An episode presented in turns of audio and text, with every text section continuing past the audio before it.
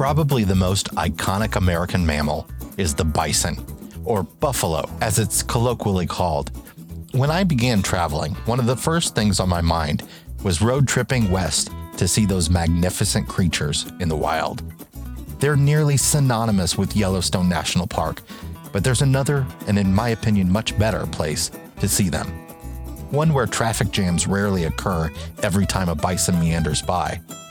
It's also a bit easier for most Americans to get to, and every bit is beautiful. The Black Hills of South Dakota. I'm Jason Epperson, and this is the See America podcast. From coast to coast, we see America one mile at a time, discovering stops along the way that are eclectic, historic, ridiculous, breathtaking, inspiring, and humbling. This week, the Great Buffalo Roundup at South Dakota's Custer State Park.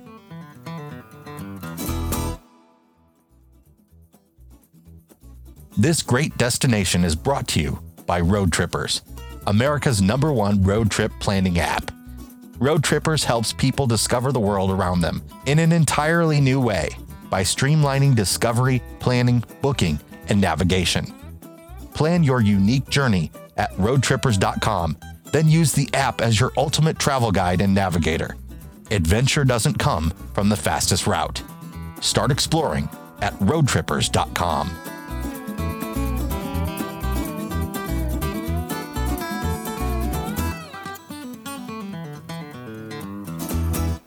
Buffalo don't exactly exist in North America. Buffalo are Asian and African mammals.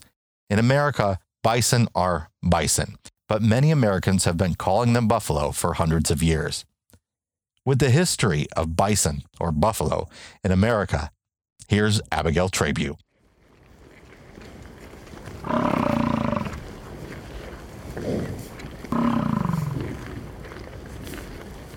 It might be hard to imagine, but the Great Plains were once home to 30 to 60 million bison, from as far east as the Appalachian Mountains to the Rockies in the west.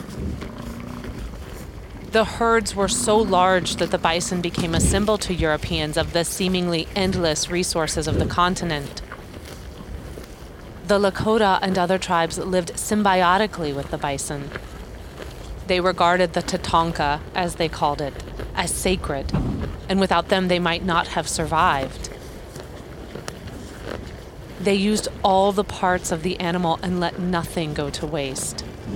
The bison served as their main source of food, shelter, and clothing and were a key part of ceremonial and spiritual events. The Lakota, like the buffalo, were nomads, and they followed the herds.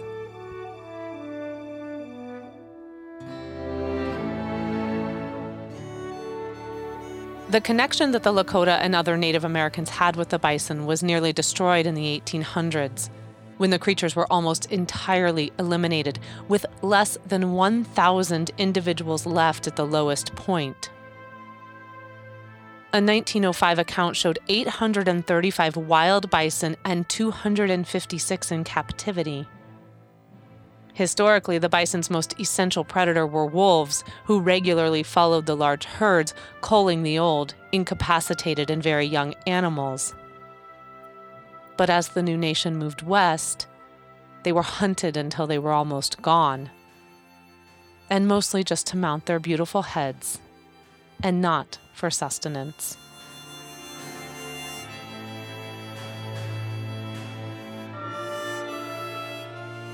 Well past the time it was too late, game laws and nature preserves were established to help the surviving bison to live and multiply. Today, their numbers have rebounded to about 350,000, only about 1% of their original numbers, but enough so that the bison are no longer in danger of extinction. About 15,000 reside on public lands in the U.S., the rest are private herds held by nonprofits or on ranches such as Ted Turner's herd of 51,000, the largest in the world.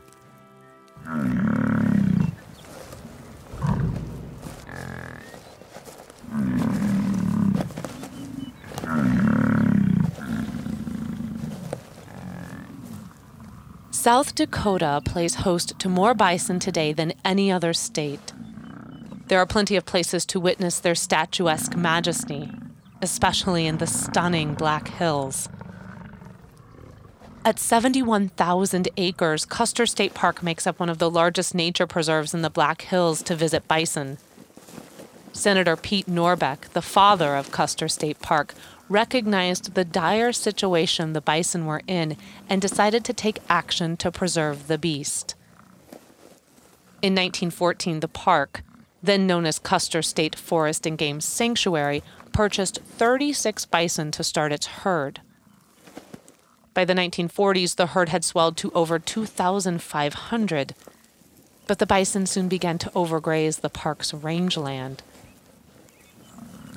Adult bison consume more than 30 pounds of grass in a day.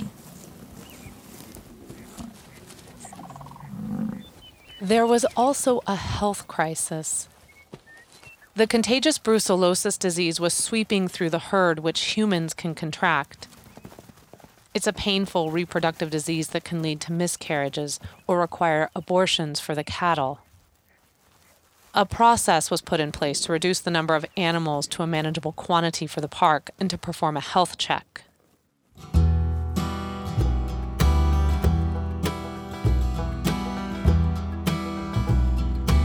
Each fall, cowboys on horseback begin to round up the herd. They started administering vaccinations for brucellosis and tuberculosis, as well as deworming the animals of any internal parasites. Gore wounds were treated with antibiotics and anti inflammatory pain medication. The size and structure of the herd were then adjusted according to the predicted availability of grassland forage. The excess bison were sold at auction, and the herd would replenish during the spring birthing season.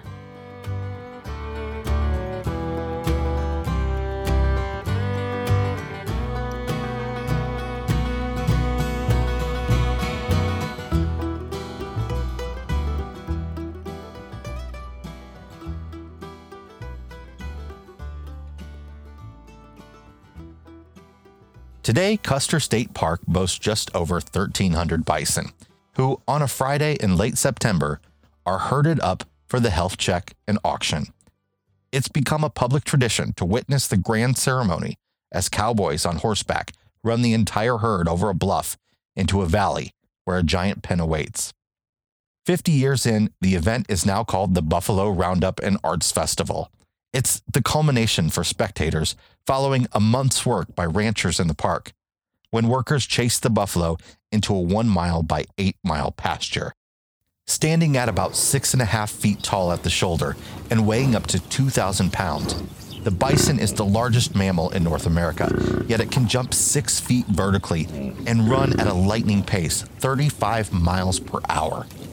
That power is on full display as the herd barrels from the pasture over the bluff and through the valley at the roundup, with the calves struggling to keep up as spectators watch the 60 riders chase the herd into a couple acre pen from the hillsides on the north and south of the valley. You can feel the ground rumble and see the dust fly as one of the last great traditions of the Old West unfolds before your very eyes.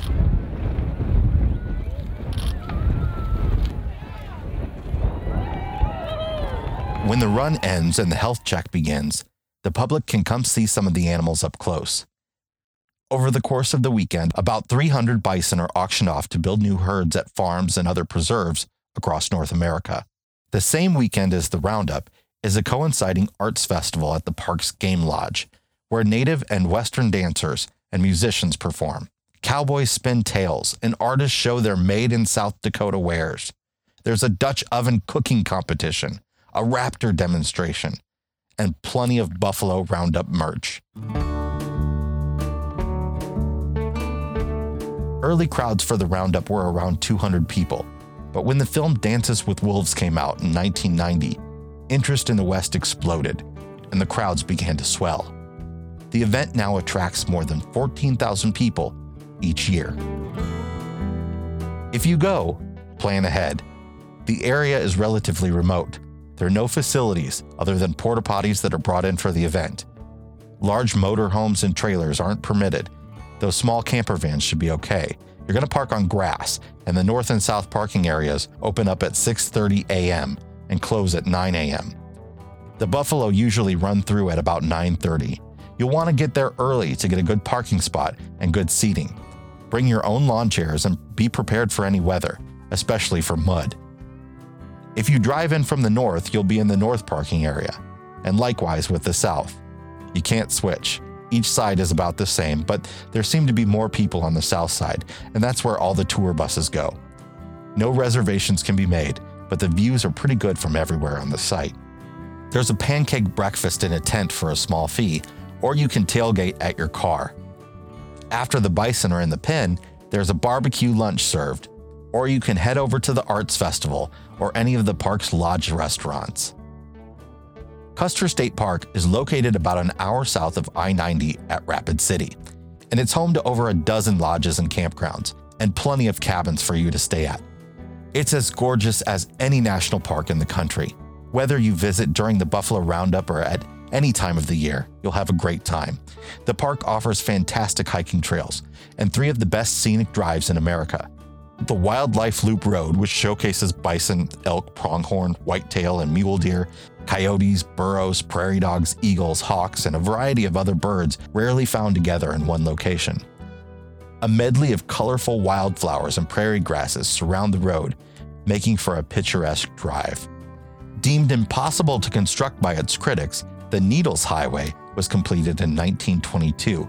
It's an impressive 14 mile stretch that includes sharp turns, narrow tunnels, granite spires, and world class views. The Needles Eye Tunnel, at just 8 foot 4 wide, is one of three tunnels found on the route. Its name comes from the remarkable granite spire located near the tunnel entrance.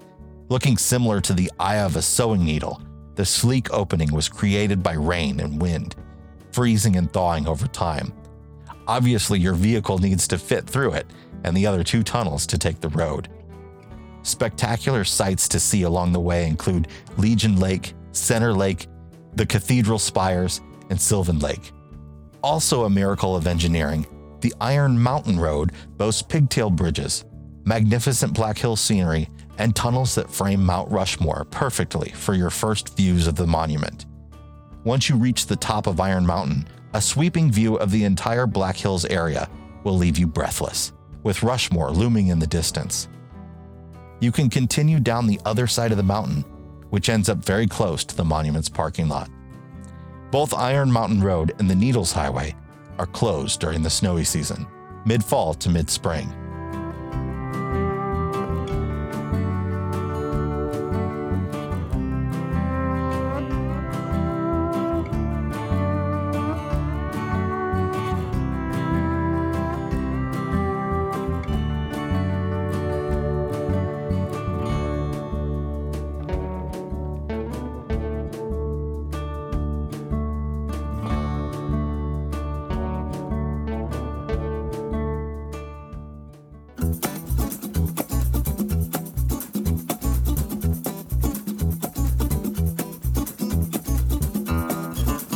This episode of See America was written by me, Jason Epperson, with narration from Abigail Trabue. If you like the show, we'd love a five star review on Apple Podcasts. We'd also love to invite you to follow the See America podcast on Instagram and Facebook and join the See America Facebook group where we chat about some of America's greatest road trip destinations. If you're a national park lover, we hope you'll also check out the America's National Parks podcast or come listen to Abigail and me talk about our life on the road with our three boys on the RV Miles podcast.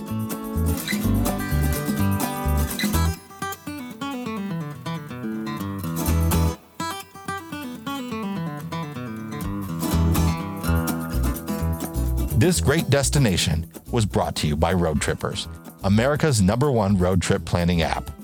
Plan your unique journey at roadtrippers.com then use the app as your ultimate travel guide and navigator. Adventure doesn't come from the fastest route. Start exploring at roadtrippers.com.